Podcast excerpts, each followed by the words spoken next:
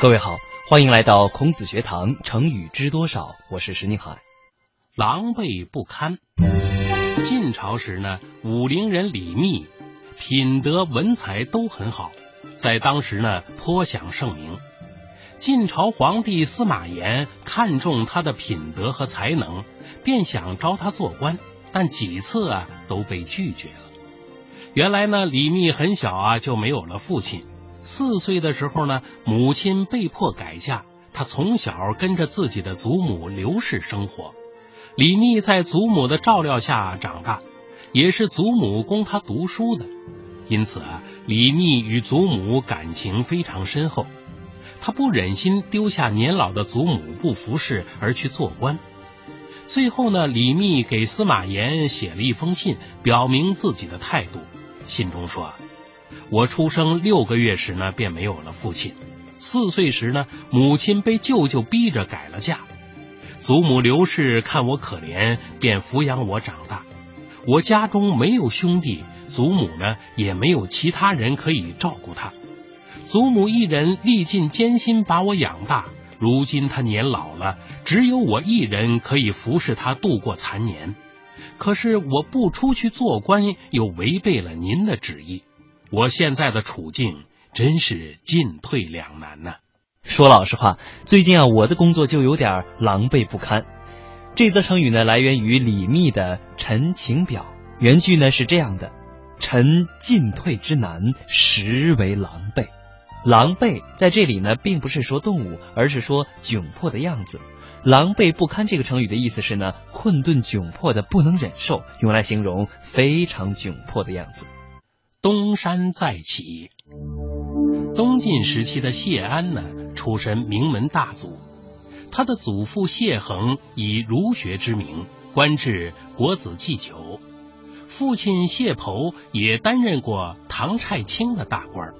谢安年轻的时候呢，就思想敏锐深刻，举止沉着镇定，风度优雅流畅，能写一手漂亮的行书。也因此，在当时的士大夫阶层中名望很大，大家都认为啊，他是个挺有才干的人，以至于当时流传一句话说呀：“谢安不出来做官，叫天下苍生怎么办呢？”然而，谢安呢，并不想凭借出身名望去猎取高官厚禄，尽管朝廷先是征召他入司徒府，接着呢，又任命他为。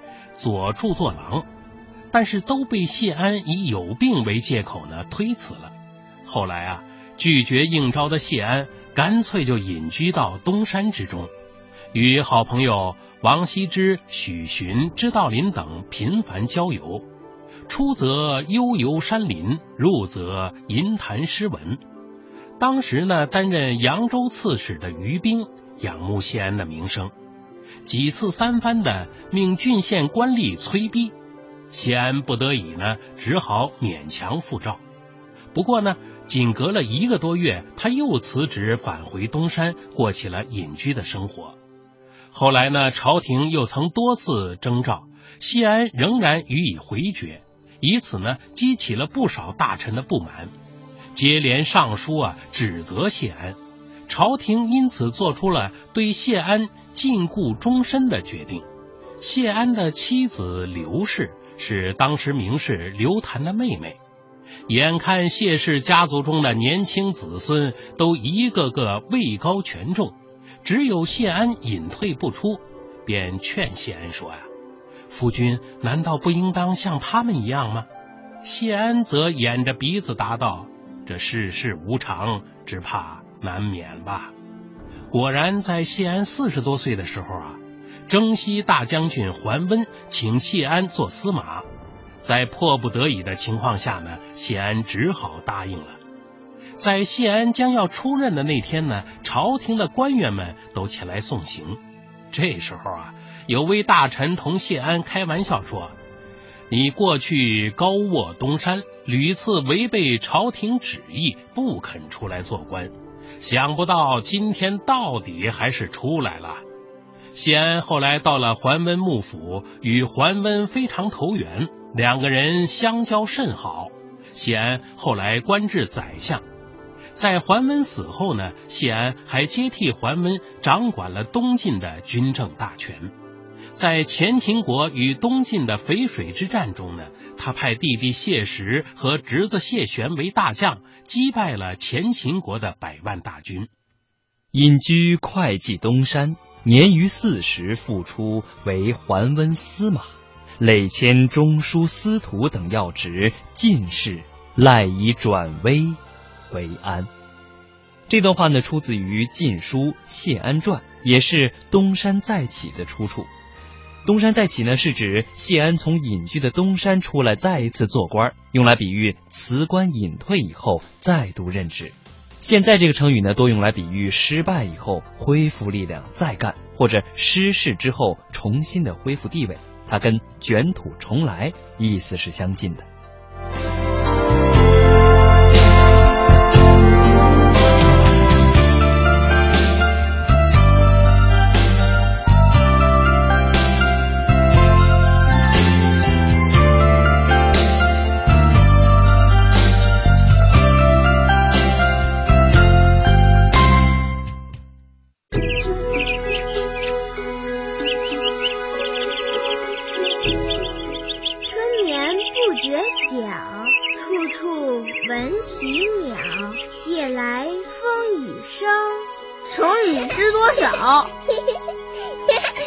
成语知多少？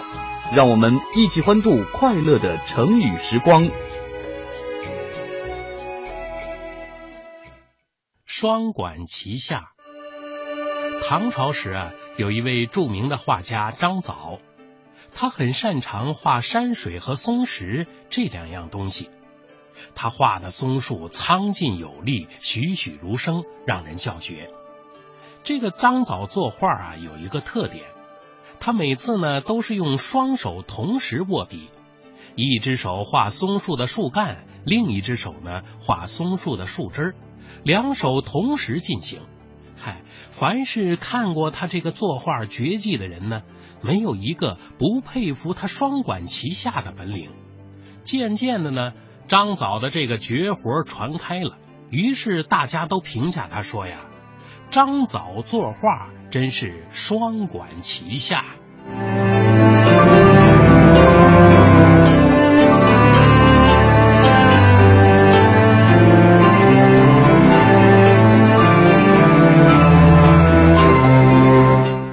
在宋朝的郭若虚所写的《图画见闻志》故事十一当中呢，有这样的记载：唐张藻员外画山水松石，名重于世。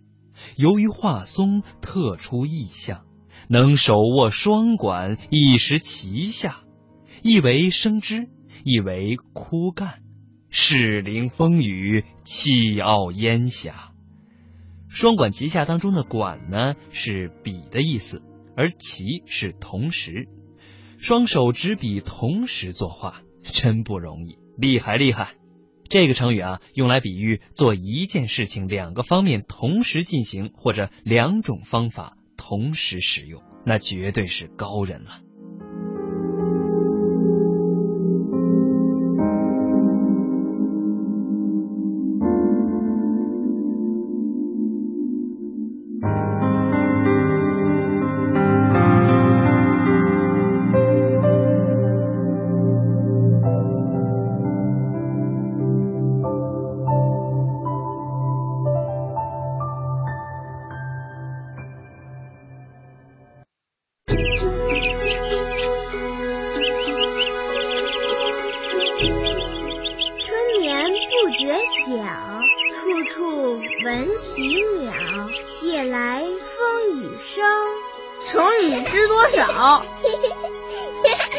成语知多少？让我们一起欢度快乐的成语时光。得心应手。相传春秋时的齐桓公经常在堂上读圣贤书，朗朗的读书声不断的传下堂来。跪在堂下忙于制作车轮的工匠轮扁。听着这不绝于耳的读书声，非常心烦，于是他就割下手头的活，走上堂去问桓公：“大王，您读的是什么书啊？”“圣人的书。”“那圣人还在吗？”“早死了。”“哦，人都死了，那大王读的，就是古人遗留下来的糟粕了。”“你一个工匠，怎么竟敢如此胡议论？”刚才讲的话，你若能说出个道理来，那就罢了；若说不出，就处死。大王息怒，小人不过是根据自己制作车轮的多年经验才这么说的呀。哼，大王，比如用这个斧子削木做榫头，削的小了，哪怕只是一丁点儿，放进眸眼里呢，就会松滑不牢固。小的大了，哪怕也只是一丁点儿，就会滞涩，装不进去啊。所以呢，必须削的不大不小，才能稳和牢实。而这种技术呢，得之于心，而应之于手啊，是不能用言语表达的呀。那又怎样？嗨，由于我难以用话语来传授给儿子。儿子也无法继承我的技术，所以啊，小人已经七十岁了，还得靠坐车轮混口饭吃啊。古代圣人学问中的精妙之处是无法以语言传授于人的，必然会随着他们的死去而消失啊。由此看来，大王读的不是糟粕。又是什么呢？呃，这桓公听了，觉得轮扁说的有理，便没有治他的罪。不徐不急，得之于手而应于心，口不能言，有数存焉于其间。得心应手出自于庄周的《庄子·天道》，心里怎么想，手上就能相应怎么做，用来比喻技艺纯熟，做起事情来非常的顺利。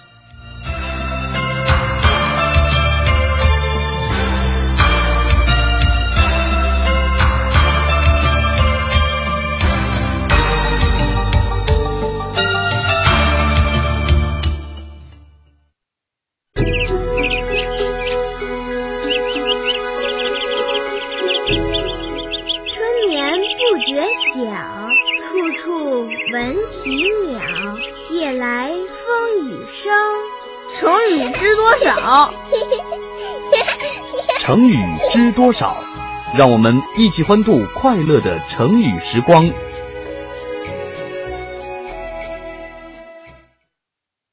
近水楼台。范仲淹是北宋时期著名的政治家、文学家。他小的时候啊，家里非常穷，但他学习刻苦，博览群书。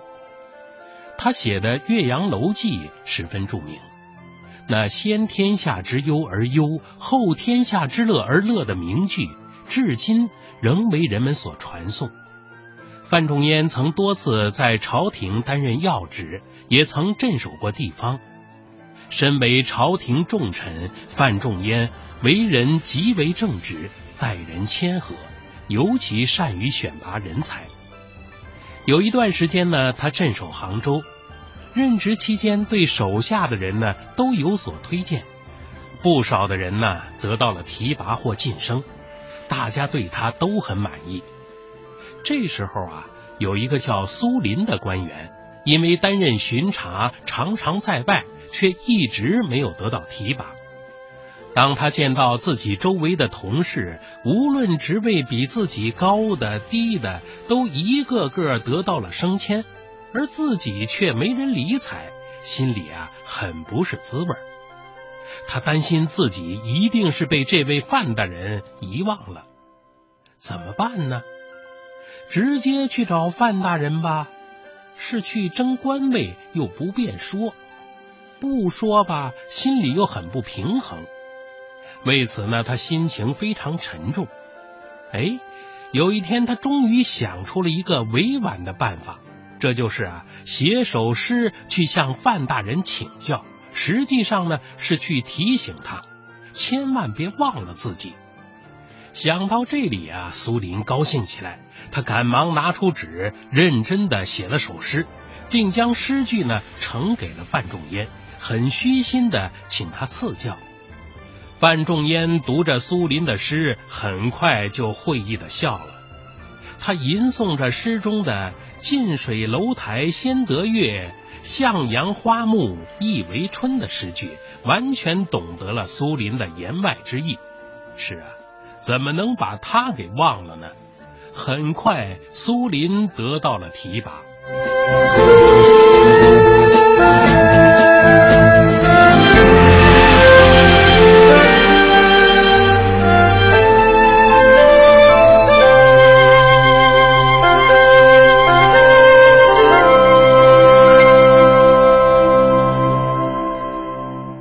范文正公镇钱塘，兵官皆被见，独巡检苏林不见路，乃献诗云：“近水楼台先得月，向阳花木易逢春。”近水楼台出自于刚才这段宋代余文豹的《青叶录》。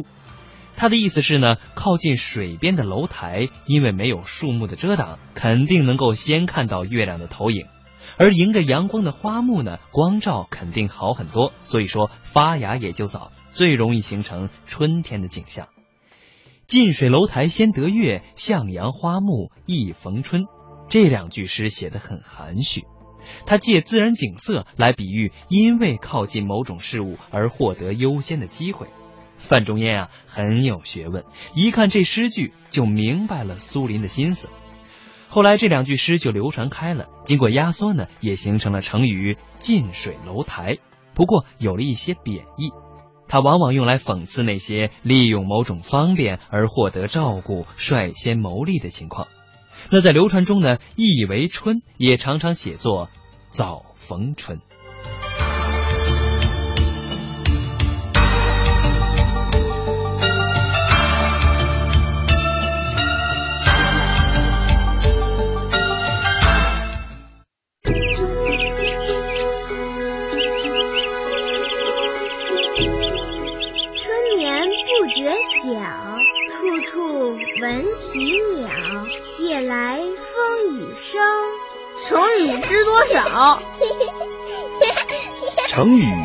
少？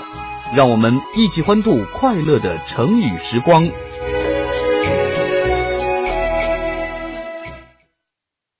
高屋建瓴。楚汉相争的时候，汉王刘邦的大将韩信东征西讨，立下了汗马功劳。他居功自傲，有点飘飘然起来。平定齐地以后，他写信给刘邦，要求把自己封为假齐王，也就是代理齐王的意思。刘邦得知以后，非常恼怒。韩信真是胆子越来越大了，竟敢明目张胆的向我讨要王爵之位。真是白日做梦！汉王目前楚军尚强，韩信又掌握着很大一部分兵权，汉王不如顺水推舟，暂且答应他的要求。张良，我派你为特使，带着王印去封韩信为齐王。韩信接到王印，非常高兴，答应迅速发兵攻打项羽。智勇双全的韩信在亥下大败楚军。项羽被迫拔剑自刎。此时的刘邦担心韩信位高权重，就收了他的兵权，夺了其地，改封他为楚王。公元前二零二年，刘邦做了皇帝，也就是历史上的汉高祖。不久，有人向刘邦报告说，韩信把项羽的大将钟离昧窝藏在家里，意图造反。谣言很快也传到了韩信那里。大王啊，何不杀了钟离昧，表明心迹，使皇上高兴呢？钟离昧素来与我有交情，我在楚营的时候，霸王曾经要杀我，多亏了钟离昧救了我。现在他走投无路，我怎忍心杀他呢？尽管嘴上这么说，韩信最后还是当面跟钟离昧谈了。钟离昧看透了他的心思，大骂他无情无义，然后自刎了。随后，韩信向刘邦献上了钟离昧的人头。不过，刘邦仍然怀疑韩信不是真心，设计将韩信抓了起来。大夫田肯知道了这件事，以道喜的名义前去拜见刘邦。陛下，您让韩信束手就擒，又在关中建都，真是可喜可贺。关中地形险要，易守难攻，胜于他国。陛下如今利用这凶险的地势来控制驾驭诸侯，就如同从高高的屋脊上把水从瓶子里倒下去，由上而下，势不可挡啊！而齐地土地广阔，有千里之远，兵源众多，占天下百分之二十，控制着这里，便可以一当十。如此重要的地方，不是亲子弟是不会封他做齐王的。刘邦听出了田肯是在婉转的为韩信求情，因为定三秦、平齐地主要是韩信的功劳。于是刘邦赦免了韩信，只是将他降为了淮阴侯。高屋建瓴源于西汉的司马迁所写的《史记·高祖本纪》当中。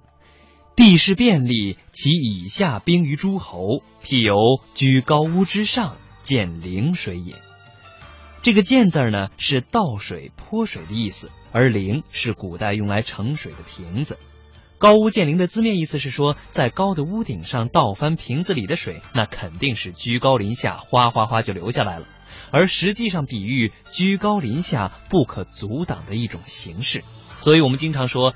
看一个问题，不要去平面的看，而要高屋建瓴的统领性的从上往下看，才能看到这个问题的实质和全部。好了，今天的孔子学堂成语知多少到这里就要结束了，我们下期再会。